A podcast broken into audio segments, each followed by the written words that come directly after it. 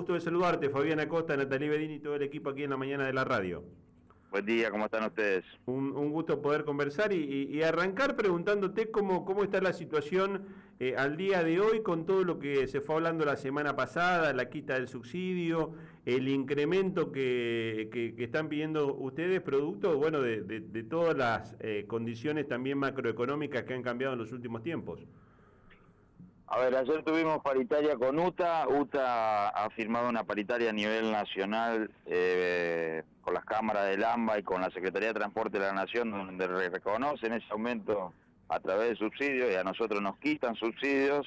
Entonces estamos en una diferencia económica muy grande. Hemos rechazado nuevamente cualquier tipo de acuerdo y creemos que la conciliación obligatoria que tenemos con UTA vence en una semana y al no formular propuestas, no va a haber este, posibilidad de hacer nada y la UTA definitivamente eh, calculo que va a anunciar alguna medida de fuerza si no tienen el mismo salario que Buenos Aires. Eso por un lado, primer conflicto. Segundo conflicto de los costos. Claro. Nosotros teníamos previsto casi 250 millones de pesos mensuales para los meses de enero y febrero del fondo compensador, esto fue retirado a esto hay que suplirlo con algo, o con fondos del Estado provincial, que se tiene que hacer cargo de la provincia porque está firmado el pacto fiscal de 2018, o con fondos municipales, o con tarifa. No, no, hay, hay tres posibilidades. Hasta ahora la provincia dijo que no iba a aportar más. La municipalidad es un esfuerzo para el pago de salario del día 9 de, de febrero, pero hay que ver lo que se viene para el mes próximo. Si no tenemos mayores fondos no vamos a poder pagar los salarios, por eso también se declara la emergencia. La emergencia está declarada en casi siete localidades del interior del país, no solamente en Santa Fe.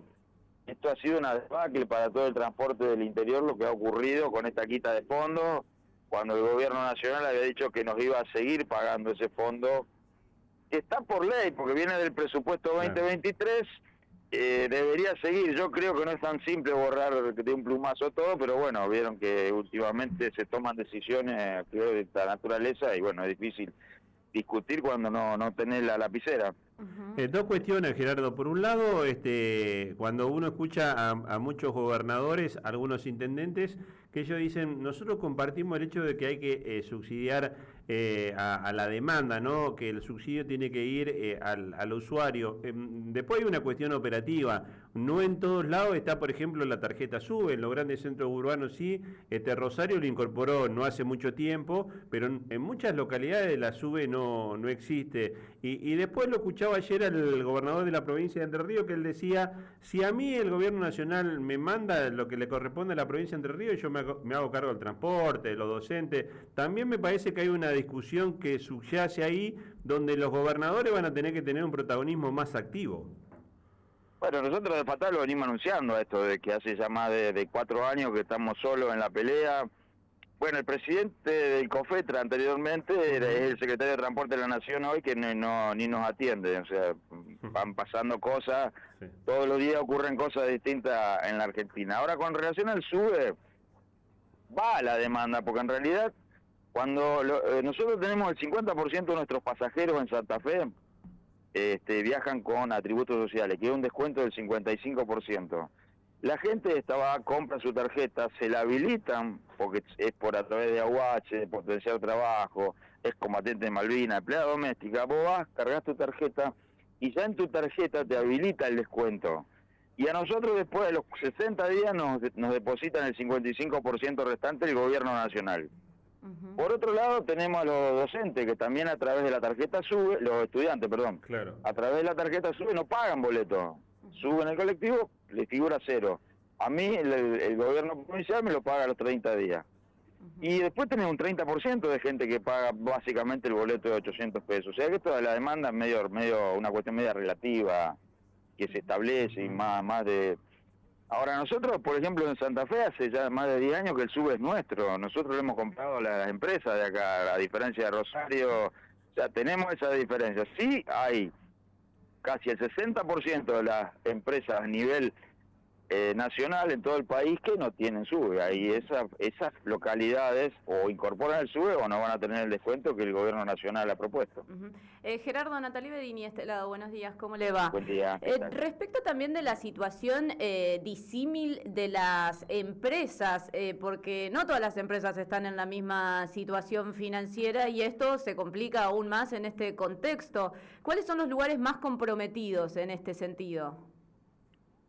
Pero mire, nosotros hoy tenemos en el, en el interior del país, está parado hace nueve días Formosa, hace cinco días Jujuy, eh, en la provincia de Chaco que tiene una tarifa de 80 pesos que es irrisoria, este, están trabajando con un 25% de la flota, Paraná trabaja de 6 a 14, es un caos el transporte en todo. Nosotros medianamente hemos establecido un servicio acorde, no acorde, pero pero por lo menos que se presta durante todo el día para que la gente pueda tener colectivo hasta tanto se resuelve la situación financiera. Pero hay lugares que son horribles los servicios, como también hay otros, como el caso de Mendoza, San Juan, Salta, Neuquén, donde las provincias aportan mucho dinero para sus servicios de transporte y funcionan perfecto. eh, Gerardo, ¿y cuál sería el ideal o el equilibrio entre eh, la nada y lo que antes había que quizá tampoco estaba tan bueno? ¿Cuál sería el sistema correcto? Yo creo que un sistema correcto sería un 50% de, de, de fondos nacionales para subsidiar a la, a la demanda, que es lo que le decía con el tributo, y un 50% por tarifa. Uh -huh. El sistema correcto ha sido el que dijo Caputo el día 12 de diciembre, que le bajen un 35% de fondos al AMPA. A ver, si nosotros tendríamos hoy una tarifa de 500 pesos en todo el país, para ser claro, no 270 en Buenos Aires, 500 pesos en todo el país, los fondos que recibe las, la, la, las empresas del AMBA con el interior que veníamos recibiendo, lo dividís por la cantidad de coches y estaríamos con un ingreso similar todo y no tendríamos que ir a tarifa de, de 700 a 1000 pesos. Eh, Gerardo, bueno, y además... Que tomó el gobierno. Claro, eh, y además hay que tener en cuenta, eh, porque por ahí este, hablamos solamente de, de, la tarifa, del boleto, de lo que es subsidiado, usted tiene también toda una, una carga de combustibles, de repuesto, lo que, lo que ha pegado también el tema de la, de la devaluación en, en apenas asumió este gobierno.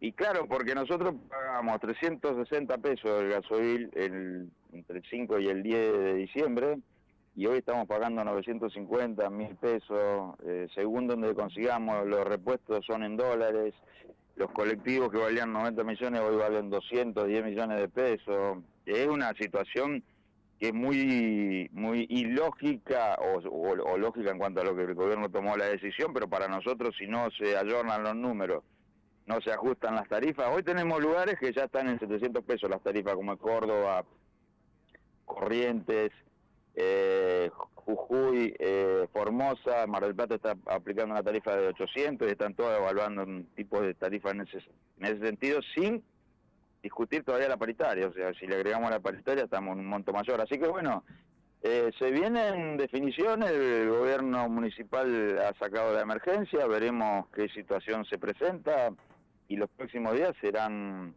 testigo de lo que va a suceder. O sea, el 29, el 1 de marzo termina la conciliación obligatoria con UTA. Eh, tenemos que ver que empiezan las clases o no empiezan las clases. Servicio tenemos como hoy, no para mejorarlo, sino tenemos tarifa o fondo establecido.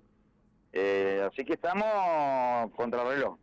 Gerardo, ¿y cómo está el tema hoy de la frecuencia? Es decir, ¿se mantiene el, servicio total? ¿Hay alguna restricción? ¿Ustedes también van tratando de, acomodar la, situación ante la falta de respuesta? Nosotros hemos incrementado alguna frecuencia en el grupo autobuses y recreo.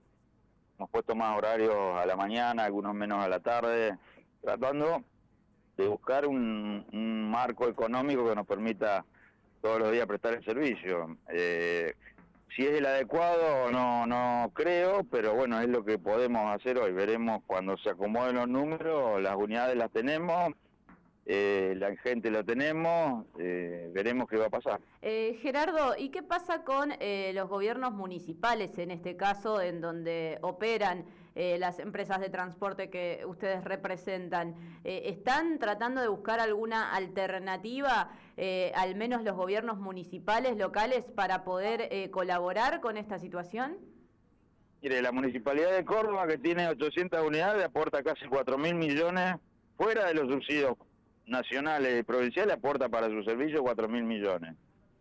La Municipalidad de Rosario aportó casi 15 mil millones en todo el año 2023. Se imaginaría que, tendría que duplicarlo este año por, por los incrementos que ha habido. O sea, todas las municipalidades tienen un aporte. Nosotros es mínimo el que tenemos.